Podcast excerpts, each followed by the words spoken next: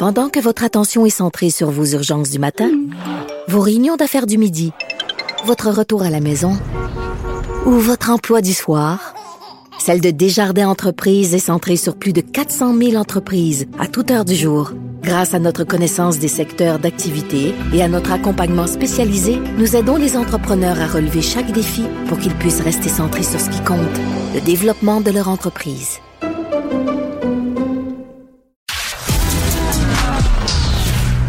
Culture aux affaires publiques. Vous écoutez Sophie Durocher. Cube Radio. Dans la section Faites la différence du Journal de Montréal, Journal euh, de Québec, euh, il y a une lettre drôlement intéressante sur le choix de fin de vie, un cri du cœur en fait pour une amélioration du financement des soins palliatifs à domicile. C'est un texte euh, très percutant écrit par docteur Geneviève Dechaine qui est médecin à l'équipe médicale palliative à domicile. Euh, docteur Dechaine, bonjour. Bonjour madame Durocher. Ben d'abord, votre euh, lettre est très touchante parce que vous parlez de votre expérience euh, personnelle. Votre première patiente en soins palliatifs, ça remonte à 1982, donc vous vous basez vraiment sur une longue expérience. Qu'est-ce que vous retenez de cette expérience-là en, en, soins palliatifs, docteur Dechaine? Je retiens que le besoin d'accompagner les grands malades dans leur dernière année de vie à domicile a toujours été là et il mm -hmm. demeure. Lorsque j'ai commencé, toute jeune médecin de famille, tous les médecins de famille faisaient des visites à domicile. Mais on le voit bien à Madame Durocher, là, depuis 15 ans, la pratique hmm. des médecins de famille au Québec a changé beaucoup.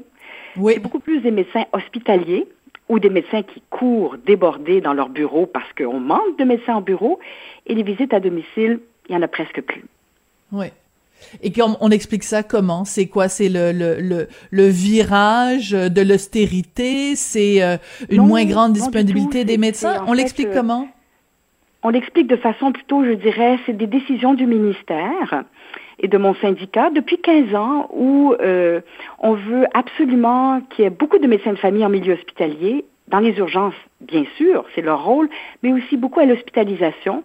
C'est une grande particularité au Québec qui est unique en Occident.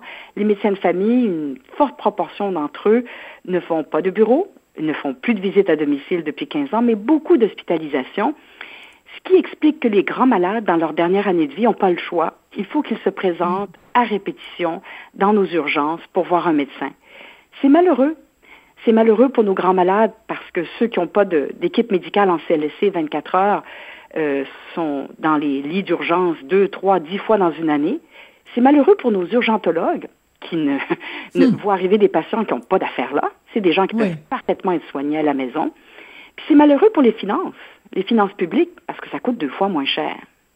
Attendez, ça c'est intéressant. Donc, le fait de maintenir euh, les gens qui sont ce que vous appelez des grands malades, de les maintenir à la maison plutôt qu'à l'hôpital, ce serait une économie de 50% des frais? Tout à fait, démontré justement par notre CLC à Verdun, où il y a euh, les deux maillons faibles qui manquent ailleurs au Québec, une équipe médicale 24 heures palliative à domicile en CLSC et mmh. un groupe communautaire d'infirmières expertes en soins palliatifs nous, c'est Nova Soins à domicile, qui travaille de concert avec les infirmières de CLSC, parce qu'en CLSC, elles débordent et elles n'ont pas nécessairement toute l'expertise de soins palliatifs des groupes comme Nova. Et dès qu'on a eu ces deux organisations en place, tout ensemble, tout coup confondu, oui, effectivement, garder, soigner à domicile un grand malade dans sa dernière année de vie à la maison, ça coûte deux fois moins cher et on a présenté ça au ministère en 2017 hmm. dans un magnifique forum de soins à domicile où il y a eu une belle signature et des engagements du gouvernement et de tous les centres de santé pour mettre des équipes à domicile médicales dans les CLSC. 2017, ça fait quatre ans, tout est bloqué. Il ne s'est ben rien passé, voyons. au contraire. Pourquoi, pourquoi, docteur Dechaine? Oui. Alors, quels sont ces obstacles? C'est de la bureaucratie. C'est pourquoi promettons quelque chose en 2017 euh, et que quatre ans plus tard, rien n'a été fait, rien n'a été mis en place? Écoutez, on n'est pas du bon côté pour le savoir. Hein. On, on, on, appelle régulièrement le, le, ministère. On a eu un, un téléphone conférence l'année passée avec le ministère qui nous a éclairé, éclairé beaucoup. Euh, étaient sur ce téléphone-là des gens très importants au ministère et notre syndicat, celui des médecins de famille. Et oui. ce qu'ils nous ont dit, docteur Dechaine, il n'y a pas de grands malades en milieu de vie. Pardon? Les grands malades sont à l'hôpital. En milieu de vie, donc le domicile et les résidences pour aînés, c'est des milieux de soins et vous ne devez pas intégrer dans les milieux de soins, dans les milieux de vie, des milieux de soins. Donc, vous voulez mettre des équipes médicales 24 heures, vous voulez impliquer des infirmières expertes comme Nova Soins à domicile. Nous, on n'est pas d'accord parce qu'on estime que ces gens-là ne le méritent pas parce qu'ils ne sont pas assez malades. Ils devraient plutôt aller à l'hôpital lorsqu'ils ont besoin de suivi médical. C'est fou, hein? Donc, ça venait de toute façon complètement contredire l'approche qui avait été l'ouverture en tout cas qui avait été démontrée en 2017. Mais je veux revenir à quelque chose à, quelque chose d'essentiel, docteur Dechaine, parce que euh, je, ça prend pas, je veux dire, je n'ai pas fait les années de médecine que vous avez faites, mais je suis un être humain avec une tête et un cœur. Et je pense que c'est les deux seuls éléments dont on a besoin pour comprendre que quelqu'un qui est à un âge avancé ou quelqu'un qui est un grand malade va mieux s'en tirer et va, va s'en tirer avec plus de dignité en étant, en vivant ces dernières années, ces dernières heures à la maison, plutôt que dans le milieu hospitalier. Et ça n'est pas un jugement de valeur envers l'hôpital. C'est pas chez eux. C'est pas chez eux. C'est pas leur, leur lit, leur cuisine, leur, euh, les, les photos de leurs enfants sur leur table de chevet. Je veux dire, ça, c'est, c'est l'évidence même. En fait, vous venez de, décrire mon travail que j'adore et le travail de toutes les équipes médicales, mais hmm. très peu nombreuses malheureusement au Québec en CLSC pour les soins palliatifs. Les gens demandent à rester chez eux, les familles demandent à en prendre soin, tout le monde s'entend, mais je reçois toutes les semaines des téléphones terribles de patients euh, ou d'infirmières, beaucoup d'infirmières de CLC qui disent mais ah je suis obligée d'envoyer mon grand malade en ambulance pour avoir une prescription. Vous savez, en Ontario, en Colombie-Britannique, en France, au Royaume-Uni, tout ce dont je vous parle, ça existe depuis 30 ans. On est 30 ans en retard. Vous me demandez pourquoi? Pourquoi le ministère tient à retourner ces patients-là aux urgences majeures qui débordent? Qui débordent? Hmm. Je comprends pas vous n'avez, vous êtes, euh, vous êtes bouche bée. on est bouche bée et je peux vous dire que depuis deux ans, on avait une cinquantaine d'équipes médicales prêtes à s'implanter en CLSC que le ministère a découragé en disant, écoutez, si vous allez à domicile, vous avez droit à maximum 16 jours pour suivre un patient, ensuite fermer le dossier. C'est absurde. Sept jours? Un diagnostic de cancer avancé, ben, vous n'allez pas mourir en 16 jours. C'est un processus qui peut prendre des mois, un an ou deux. Donc, les médecins ont tous reculé, tous, ou presque, sauf notre équipe à Verdun, et se sont dit, ben, j'embarque pas là-dedans. Ça n'a pas de bon mhm. sens. Un médecin de famille qui fait des soins palliatifs à domicile, il abandonne pas son patient au jour 7. C'est cruel.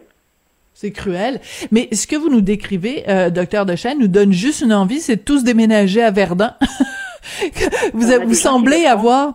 Oui, mais vous semblez avoir euh, euh, trouvé une mode, un, un mode humain euh, un mode digne et un mode sensé à Verdun et c'est à se taper la tête contre les murs euh, de, de, de, voir que ce modèle-là n'est pas euh, répandu partout ailleurs dans la province?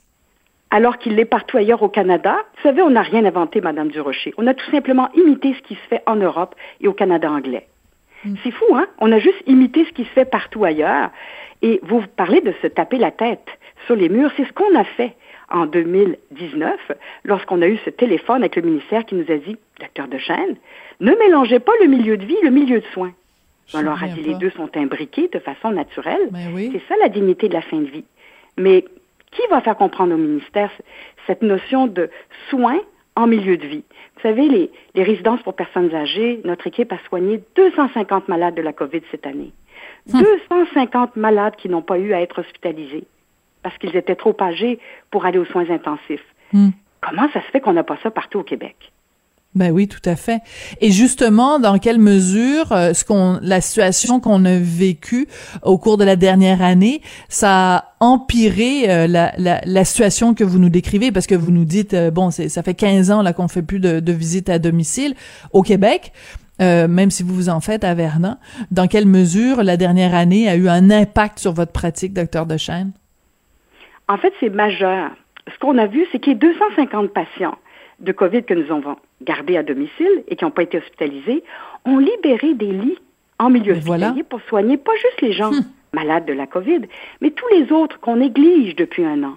Les cas de cancer, les cas de maladies cardiaques, de maladies pulmonaires. Alors donc, je crois que les équipes médicales à domicile en CLSC auraient fait une énorme différence pour le fameux délestage où on le publie pour faire hospitaliser nos autres malades. Hmm.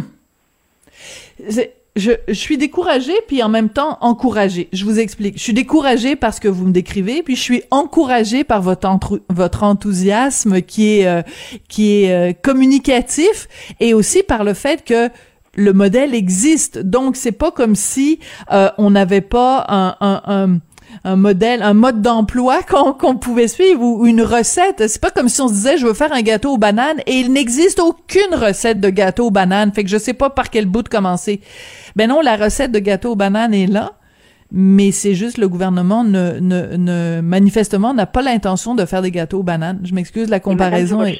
Le gouvernement a entendu la recette de gâteau aux bananes en 2017 au Forum de soins à domicile, l'a retenu comme meilleure pratique, s'est engagé et a fait signer tous les centres de santé. Donc là, la recette est rendue dans tous les centres de santé, mais lorsque des groupes de médecins veulent pratiquer, il y a ce blocage de 16 jours qui est en fait une fin de non-recevoir. Ce que ça veut dire, c'est oui. allez pas faire cette pratique-là. Et des groupes comme Nova Soins à domicile, dont on a absolument besoin, parce que les infirmières de CDC ne suffiront pas, ces groupes-là existent, mais ils sont exsangues. Aucune euh, subventions directes pour des services, alors qu'ailleurs, au Canada mm. anglais, ces groupes-là sont directement subventionnés par les gouvernements. Mm. Euh, docteur de Chêne, vous avez écrit euh, cette lettre, très bien écrite, très touchante, très percutante. Vous l'avez envoyée au Journal de Montréal, Journal de Québec, dans la section Faites la différence. Je pense que cette section-là porte très bien son nom. Quelle différence vous souhaitez faire en, en envoyant cette lettre-là, en la publiant? Que j'aimerais faire comme différence, c'est que la population parle au gouvernement. Vous savez, les infirmières et les médecins comme moi qui font ce travail-là, on le fait depuis 15 ans et ils n'entendent pas. Donc, je pense que c'est directement à la population de dire, nous, les Québécois âgés, mm-hmm. avec des maladies sévères et terminales, nous voulons vivre et finir nos jours à la maison. Donnez-nous ce que les autres Canadiens ont le droit de recevoir. Hmm. Ne nous enlevez pas le droit d'être soignés à la maison, s'il vous plaît. Donc, ce que vous souhaitez, c'est une sorte de, de, de soulèvement populaire, de, de, de mouvement, parce que bon, on descend dans la rue pour toutes sortes, on manifeste pour toutes sortes de choses, on, on a toutes sortes de, de, de mouvements sur les médias sociaux avec des mots-clics, des hashtags. Ben, si on créait justement ce mouvement-là, euh, on, on, on, veut euh, mourir euh, à la maison euh, dignement, euh, ce, ce, ce, ce serait mission accomplie pour vous, là. Tout à fait, et je ferai la phrase on veut vivre et mourir. C'est pas hmm. si je vous annonce une mauvaise nouvelle, Madame Durocher, qu'il vous reste un an et demi à vivre. Vous voulez hmm. le vivre. Donc vous voulez pas être considérée comme une mourante, mais comme une vivante. Mais hmm. vous êtes trop faible ou trop handicapé pour vous déplacer au cabinet de votre médecin de famille. Donc vous voulez tout simplement qu'on vous soigne chez vous, mais vous êtes une vivante et vous avez le droit de vivre chez vous. Ben écoutez, euh, je, je, je suis sans mots. Je, je c'est c'est une une telle logique et euh, ben écoutez, moi je les, les, gens le savent là, je suis née en France, j'ai vécu en France jusqu'à l'âge de 12 ans et quand je suis arrivée ici au Québec, j'étais atterré de voir parce que j'étais habituée moi quand j'avais quand je faisais de la fièvre quand j'avais un bobo euh, quand n'importe quel membre de ma famille avait un bobo euh, ben on appelait le médecin le médecin venait à la maison.